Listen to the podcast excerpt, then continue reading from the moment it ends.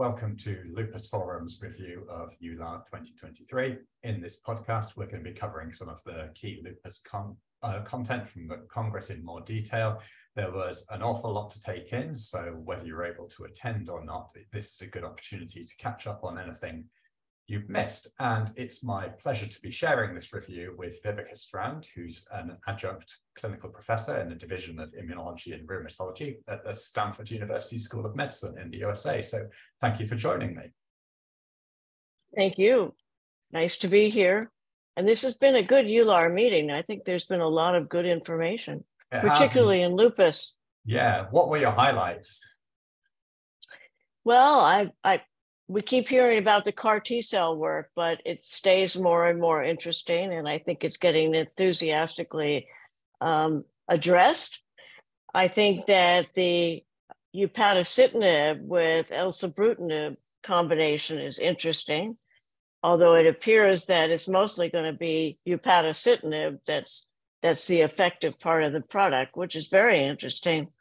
And then telitacicept was interesting to me. I, I agree. We've, and so we've picked all of those out as highlights. Um, and as I always say when I come back from these conferences, it's just it's great to meet everyone and have some face-to-face contact with your colleagues. Um, uh, so let's go on to the um, first abstracts, I think. So first, um, there's always quite a lot of information about glucocorticoids in the field of lupus, um, and we're more and more mindful of the need to minimize them. So we picked out one abstract on that theme, which is this um, French study led by uh, Laurent Arnaud. Um, so this was a, a nationwide study of glucocorticoid use. So we see quite a lot of studies where they where we try and describe glucocorticoid use um, how many patients get excessive doses, what are the consequences of that. Um, a lot of those are done in specific cohorts, maybe in cohorts who are specialist centers. Um, and of course, those may include perhaps they're more severe patients because they're tertiary referral centers, or perhaps they're good at limiting their steroids because they've got access to a lot of other therapies. So I think the nice thing here was this was a really nationwide cohort from a French health insurance claims database. Um, so it's the first time we've got a nationwide study. And what they've shown is that overall 48.2% of lupus patients, so almost half of lupus patients, were receiving glucocorticoids. Uh, of those, 35.7% were a dose less than five milligrams, whereas 6.1% were a dose of greater than 7.5 milligrams a day, which is a, the kind of level where we normally think is unacceptable. Um, there were a few associations with the glucocorticoid use. So there was more if there were, there were higher doses in patients who were in this universal healthcare program in France. And there were more if patients had specific organ manifestations. Some of a lot of them are manifestations of more severe disease like kidney involvement, skin, pleuropericardial disease, um, thrombocytopenia. The patients who were getting more than five milligrams were getting more complications um, consistent with what what you'd expect. And I know some it's, sometimes it's hard to tell whether those complications are due to the lupus or due to the steroids or due to something else. But actually, a lot of those really sound like they're directly due to the steroids. Um, and patients who were receiving larger doses were more likely to be on other lupus therapies, not non-steroid treatments like immunosuppressants. So you can see the attempts there to use other drugs to limit glucocorticoid use, but also still some work to go to get that down in more patients. What, did, what did you think of that one? I thought it was interesting as well. Um, I was a bit surprised that that uh, they were actually down to only about half of the patients being treated with steroids because yeah. we seem to be having a very hard time getting people to use less steroids or even no steroids and so this was this was an interesting study from that point of view i mean i thought the number who were having more than 7.5 milligrams a day was actually lower than i thought it might have been uh, at 6.1% yeah. um, i guess some of the other things that might one of the other things that might explain it, there are modern healthcare systems they've got access access to a lot of other therapies, maybe. Um, of course, the other, and of course, the other thing is, you know, the, the, the demographics of the population will determine sure. how much steroids are used with uh, European ancestry patients generally having milder disease. So the next we, section, we had some abstracts on new data on established therapeutic approaches, we? And you've taken a look at the first one of those, haven't you, with the, this paper on belimumab? Yeah, so this is a predictors of renal flares from four of their phase three trials, the BLISS 52, 76, NEA or Northeast Asia, and BLISS SC. And this is one of the series of analyses that Iani, Iani Parodis has done. He's uh, uh, at the Karolinska, and I think he's been allowed to sort of play with the belimumab database, and he's come up with a lot of interesting analyses. So this was post hoc, looking for risk factors for renal flares. And this is a question because, of course, there's always been the idea that maybe some people are still going to get renal disease while they're on belimumab. And although it's a good treatment and accepted treatment for nephritis, and then whether they had developed the renal disease before they started the belimumab or they developed it during belimumab. At any rate, uh, what he found were, of course, the best predictor of renal flares was a current or former renal involvement at baseline, and that was a hazard ratio of 9.4, statistically significant. Baseline low serum albumin, as we might expect, increased proteinuria with a higher hazard ratio of 1.3 versus 0.9, and then, of course, low C3 levels, 1.8 hazard ratio. What was also interesting is that the antibody profile differed between the placebo group where positive anti-SM antibodies were considered a risk factor, hazard ratio of 2.9, whereas in the belimumab groups, it was anti-RNP and anti-cardiolipin with hazard ratios of 2.8 and 1.8. So this is very interesting and per, perhaps we can use this as another way of predicting renal flares, which would be very helpful as, as we are following our patients longer and longer on some of the same therapies. Yeah, I mean, there have been some people who've reported case reports here and there of patients who went right. on belimumab for another reason and then got a lupus nephritis flare, um, which you know I think has raised the question of whether is that because somehow the belimumab shifts the you know changes the lupus in some way that it goes to another organ, or is it just that obviously they started belimumab because they had active lupus and their lupus just went on flaring for a while. I think these data, and that's what I was thinking about. And I think these data would suggest it's the latter, really, isn't it? If you're at risk of renal flares anyway, you those are the people who yes who get them. It's not the yeah. people who you would never expect to have renal involvement, is it? Right. Um, the other thing I noticed when when they were presenting it was they they said it. I think they said it was 192 flares in over 3,000 patients, so six percent, something like that. So not yeah, not an extensive number of flares. Absolutely. Yeah. Good point. So then um, some additional data here from phase two and phase three studies. And the first one is one that I've presented. Um, so this was a study that I did, I've been doing for quite a few years now, and it's a small trial. So it's a feasibility trial, um, although it is randomized. And the idea was here to try and solve some of the issues to do with lupus trials, and particularly as that related to rituximab, because you know when rituximab, the first biologic to be tried in lupus, everyone thought it would work, and I think a lot of people were quite shocked by the results when the trials were all negative and have it's never really been properly addressed you know exactly how to measure that. Uh, but also then obviously since then there's been lots of other biologics i think where we've had trials that were negative but a feeling that maybe that answer is wrong and the drug really did work maybe for various reasons but sometimes you've got two trials that disagree with each other. So you think it must must not be right. So the idea here was to try a different design that had a few different features to try and measure um, response more accurately. So first thing is it's all about lupus arthritis, one of the most common manifestations.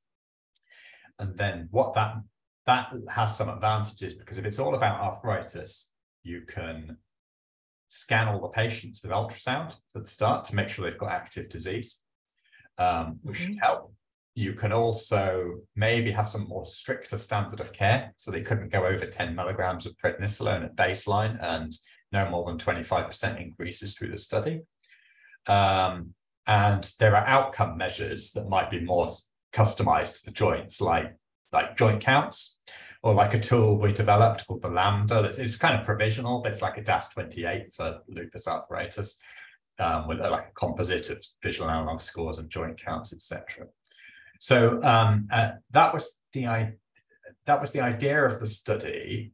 Um, uh, and in terms of the feasibility, it looked good. So, you know, we retained, we screened patients in quite well. The, the patients we screened, large numbers of them went on to get randomized, and most of them completed all their assessments and completed the, the activity scores and things accurately.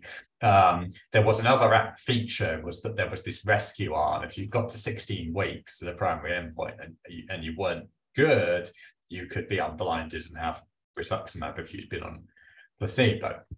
Um, the, the, the slightly surprising part came when we looked at so it, of course this wasn't this is a, this is like 30 patients so you can't really measure the efficacy very well but of course we wanted to have a look and we have a look at it and the surprising part when we looked at this kind of preliminary evidence the efficacy was that actually in the early time points the, as in four weeks and eight weeks the patients who were on placebo and that, that of course, the rituximab arm got methylpred 100 and rituximab, and the placebo just got the methylpred 100 and placebo. So there's a bit of steroid on the placebo arm, but the patients who are on the placebo arm are actually doing better than the rituximab arm four weeks and eight weeks. It's very surprising.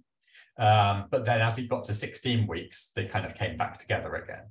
So it sort of seemed like actually in the short term, rituximab are a bit worse which is a bit weird. Um, but then when we looked across all the cycles given, all the open label, all the all the rescue therapy, everything, there was good improvement with rituximab at zero to 16. Um, and that was backed up by ultrasound improvement as well. So it's a bit of a complicated message. And I spent a long time thinking about it. I was actually still thinking about it the day before I gave the presentation. And I made an extra slide to try and explain what I thought, which was um, kind of that maybe in the short term, you can have little flares if you have rituximab. The, you, the cell killing, you, you, you're, you're, you're disrupting a finely balanced immune system. There may be some regulatory effects of B cells as well. We've previously seen minor skin flares in people who went on to do very well. So maybe early on you get little flares, but then later on you get all the benefits in terms of autoantibodies coming down. Sure. Yeah. So sure uh, a strange result, but uh, I think it does tell us more about exactly how to do trials. More importantly, going forwards. That that makes a great deal of sense. So then we had another two um, trials on these two, a couple of those interesting mechanisms you mentioned, right? Uh, didn't we?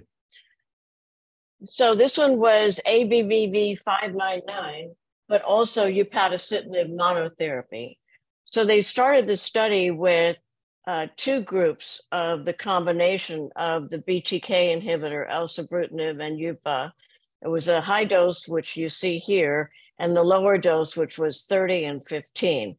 And that group, as well as the UPA monotherapy 15 milligram, were stopped after they did an interim analysis for lack of efficacy. And they continued the high dose combo and the high dose UPA. And what we basically see here is that very similar results between the combo and UPA itself, and really leads us to believe that probably upadacitinib is uh, actually responsible for the majority of the efficacy. So this was over non-overlapping signaling pathways since we're looking at BTK versus uh, basically JAK1, little bit of JAK2. Yeah. This was SLEEK, a phase two randomized placebo controlled trial. And in the end, after the interim, there were 205 patients left. And essentially, the primary endpoint was SRI4 with a steroid dose of less than or equal to 10 QD at week 24. And that was 48.5% of those in the high dose combo group and 43.5% in the upadacitinib group, 30 milligrams. The combo was statistically significant. But the key secondary endpoints showed statistic benefit with both uh, the combo and with UPA, as per the BICLA, which was again about 48.5 with the combo, and higher with UPA 30, 53.2 versus a placebo response of 25%. So that was a nice differentiation. LL DAS 39.7 and 50% with UPA, again with about a 24% placebo effect.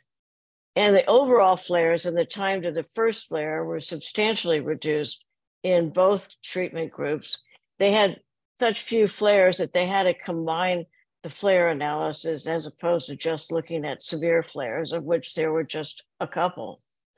And what we've seen from another abstract that was presented was that upadacitinib is modulating the type 1 interferon signal, and that appears to be the main biomarker of effects driven by both the combo and the singular. And so they are going to care, continue further analyses and trials with upadacitinib 30 milligrams in lupus. Seems like it's the upadacitinib that's doing all the work and the BTK right. not doing very much. Right. right? Right. Which is it's strange because we had some BTK inhibitor trials a year or two right. ago, and they were all pretty flat as well, weren't they? They they they were. It's you think they should work those drugs, but uh, several trials now saying they're not the BTK part doesn't have anything to offer. No, it's very interesting. The BTKs just haven't been that effective, impressively effective in lupus for yeah. some reason. The next one is about ianalumab, and I know Novartis has a lot of enthusiasm about this product. It's essentially an anti-BAFF receptor monoclonal antibody, and so it's it's mostly mostly enhancing B cell depletion, but then it's also decreasing B cell differentiation, proliferation, and, and survival with its BAFF effects as well. And so they were looking at ianalumab in 28 week multi-center randomized parallel group double blind phase two trial. And this is essentially uh, an interim analysis. Um, monthly injections of ianalumab, 300 milligrams or placebo, they were looking at outcomes on a monthly basis as well. And their primary outcome was the SRI 4 and either prednisolone dose tapered to less than or equal to five a day or to less than or equal to baseline by week 16 and then maintained to week 28. So the interim analysis at week 28 in a small number of patients, this is 34 patients on ianalumab and 33 on placebo, Already, we see a primary outcome in 44% of the patients who received ianalumab versus 9% of placebo. That's a nice differentiation.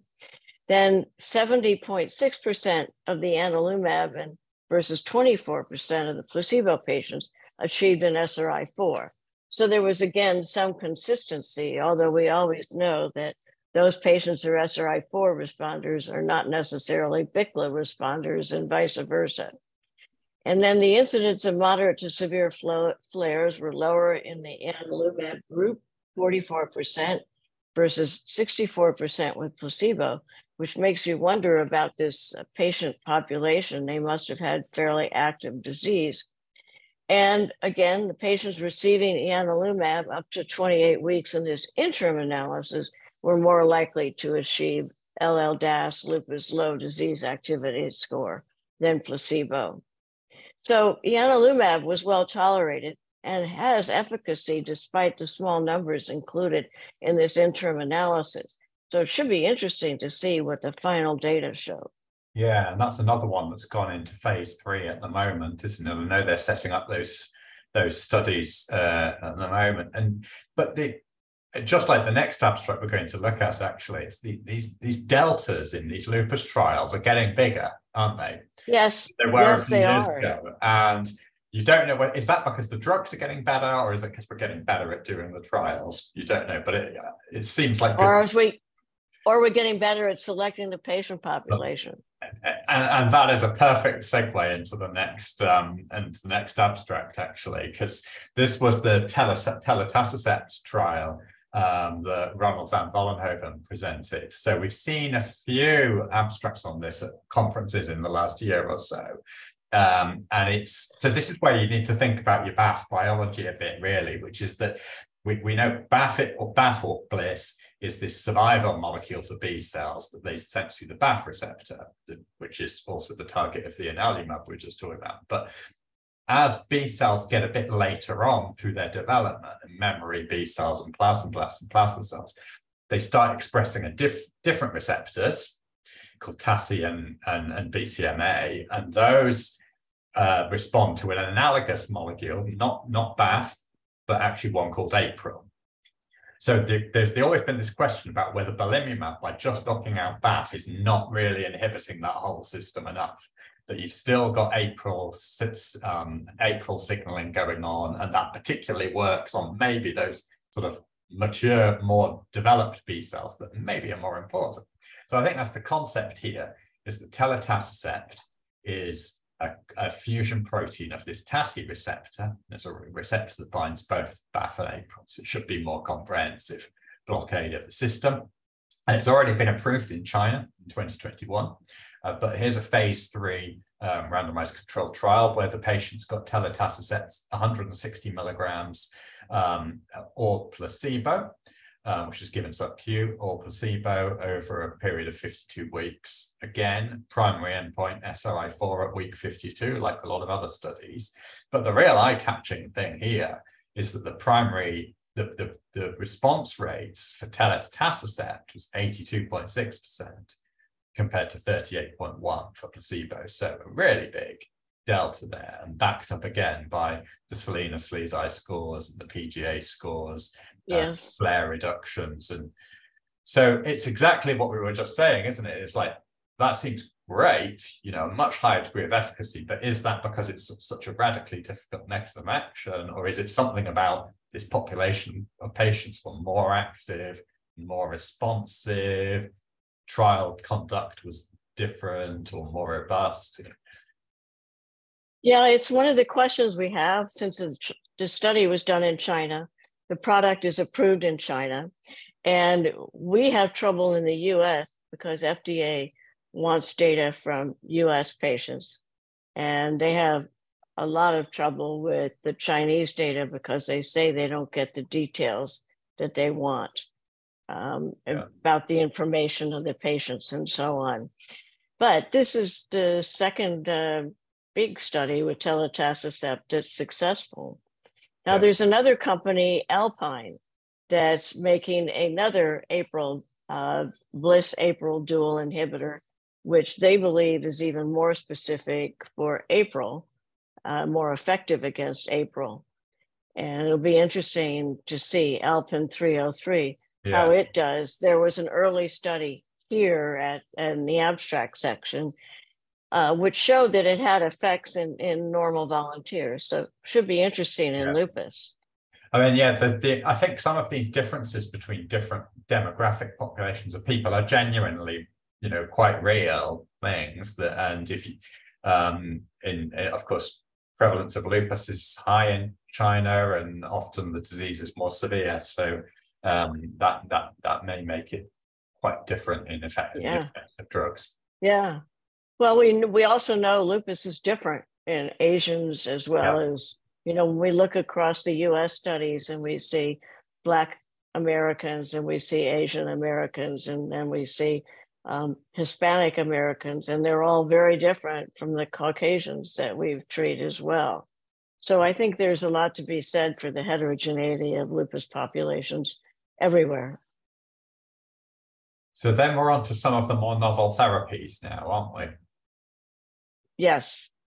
And I'm glad you get to do this one, although I'm very excited about it as well. I think we're everyone's everyone's very interested, aren't they? So this um so CAR T therapy. So this is based on the this is based on targeting B cells and depleting B cells. But I think we've, we've known for a long time that one of the reasons why one reason why rituximab as the first drug didn't work so well as always was because it didn't kill B cells profoundly enough. So it, um, it, it, you can still see B cells in circulation after rituximab, and there's probably even more of them in tissue. And I think that is a general story that's maintained with the monoclonal antibodies is that you need to give enough drug um, to kill B cells properly, and the later generation depleters like ianalumab we talked about or obinutuzumab, those are kind of glyco-engineered to kill B cells more efficiently.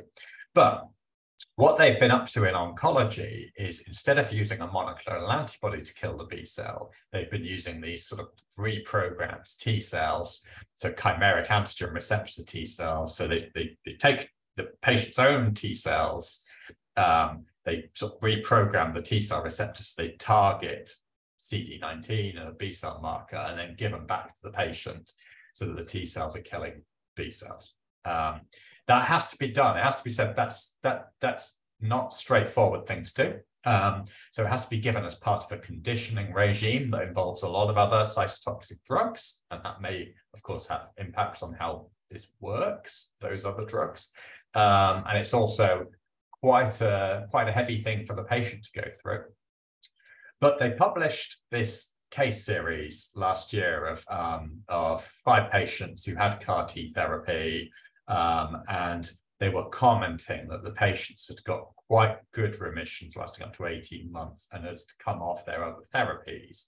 So arguing that by depleting B cells more efficiently, they'd you know reset the disease in a more fundamental way than is achieved with monoclonal antibodies.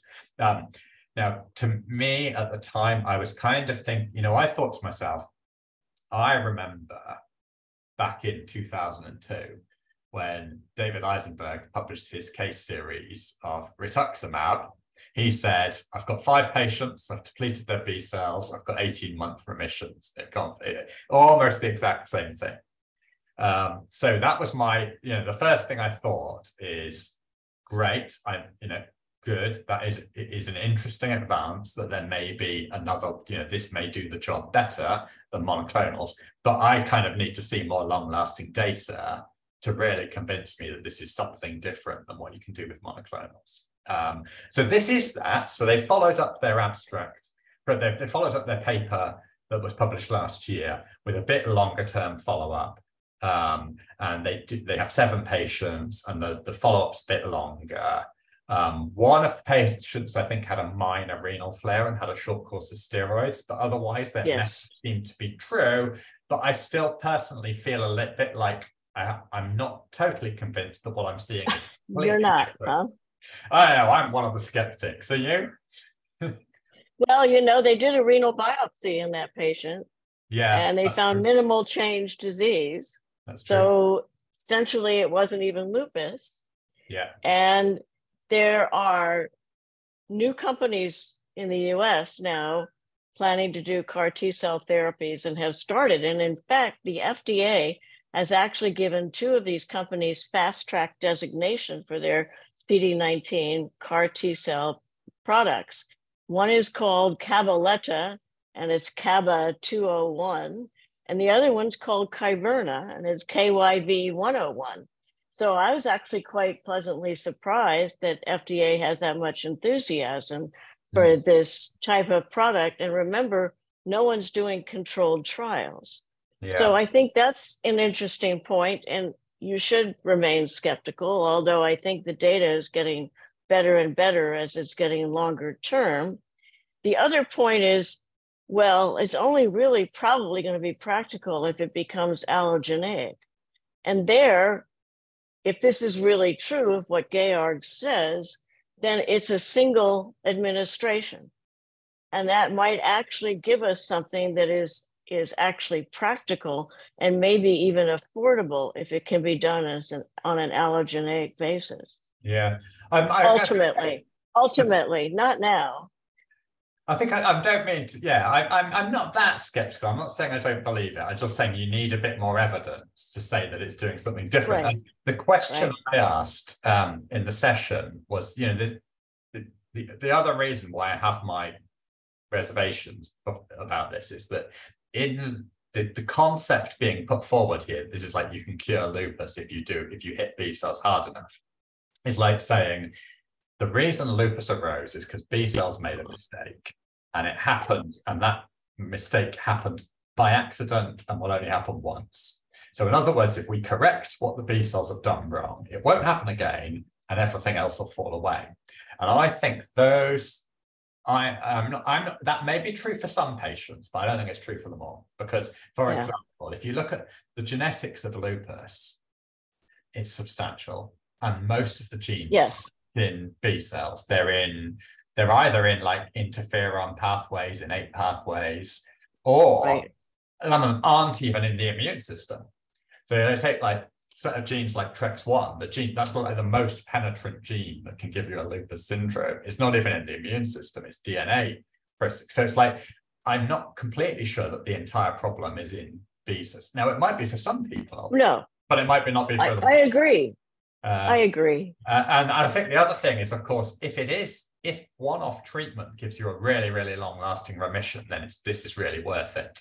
But if you're going to keep relapsing, you actually might want monoclonal. Oh, then it's then it's a problem. Then yeah. you might want monoclonal antibodies sure. instead. So um, I, I think it's absolutely fascinating development. Um, but I'm, yeah, well, we have obinutuzumab to look forward to as yeah. well. So yeah. you're right. Well, maybe we should move on to the efavaleukin. Okay. Yeah. So although I think we could talk about this for for several hours. yeah. Okay, so th- this was uh, from Amgen, and it's efavaleukin alpha, which is an IL 2 mutein. And essentially, they were administering it with the idea that it would not only increase Tregs, but also would would maybe correct some of the defects in the Tregs uh, because of the expansion of the population. And so they looked at functional phenotypes of Tregs between lupus patients and healthy controls. And CD25 levels were used to measure the IL 2 signaling, as we well know. And that is what's promoting the Treg expression. And so, of course, the CD25 expression levels were much lower in the lupus patients compared to the healthy patients. And uh, this was correlated with, negatively correlated uh, with FOXP3 positive Treg and anti double stranded DNA antibodies. At day 22, the expression, expression of CD25 had significantly increased and actually was comparable now to healthies, indicating that the Treg population had been expanded and that the number of Tregs in the lupus patients were inversely coordinated correlated with their anti-double stranded DNA antibodies at baseline. And so what we saw was a peak increase, 53.8 fold above baseline with the IL-2 mutant. And very also very interestingly, the intensity of the CD25 on the conventional T cells, the CD4 positive conventional T cells, wasn't significantly different between healthies and SLE and therefore really said that it's the Treg population that is defective and is also decreased in lupus and, and bears increasing and uh, otherwise stimulation for better expression. Now, this is interesting, but we already know that one of these IL 2 therapies that was started by Nektar and, and also licensed by Lilly has failed in lupus. And although some of this work is going on in other diseases, this may not be uh, the most effective way of trying to increase the Treg population in lupus. What do you think, Ed? Yeah, that's right, isn't it? I've, I mean, I've seen, we've seen a few reports. There were some academic reports of case studies, and then there were, like you say, there was a, there were other trials, and you can you can you can restore the Tregs, but it's been really hard to show a clinical benefit of that, hasn't it? And I I, I, I don't know if any of these drugs is really ever going to make it to the market, even though it's an intriguing right. idea. Uh, I mean, it's intriguing because you're not totally immunosuppressing someone, are you? You're trying to restore tolerance, which sounds great, but uh, yeah, I think this. I, I don't know if we'll see this in the end. Uh, and then lastly, another one I, have looked at. This is another. It's an intriguing mechanism of action, um, which is this drug called zetomipzomib, um, which is an inhibitor of the immunoproteasome. So proteasomes are these things in cells that degrade proteins that have been ubiquitinated. And so the immunoproteasome is one that has a number of immune modulating functions. So generally, if um, the if, if the immune immunoproteasome is inhibited with zetomipzomib, then you get a whole load of different immunosuppressive effects that could be on cytokines, lymphocyte proliferation, migration, adhesion, etc. So I think the interesting thing here is that that sounds like it could have many different potential indications. Lupus is one, but I know the company that developing are thinking about all sorts of other things like autoimmune hepatitis, they're looking at myositis mm-hmm. too. So here, what we've got here actually is pretty early phase data. So it's um, you know that this is this is a phase two trial and it's open label. Um, so it's zetomipzomib in patients with active LN class three, four, or five um, on stable background therapy. And you've got 65% of them got a got a 50% reduction in the UPCR against placebo, um, and 35.3% got complete renal response. So, okay, that sounds all right, but there's no placebo arm here, and it's it's just I think it's just one to keep an eye on, isn't it? It's we we we don't know yet how promising this is going to be. Right. I I have to agree. We haven't seen a controlled trial with this product in any indication, although I hear they're doing something in dermatomyositis. And right. 35 years ago, we fought and fought to finally start putting placebo into autoimmune disease trials.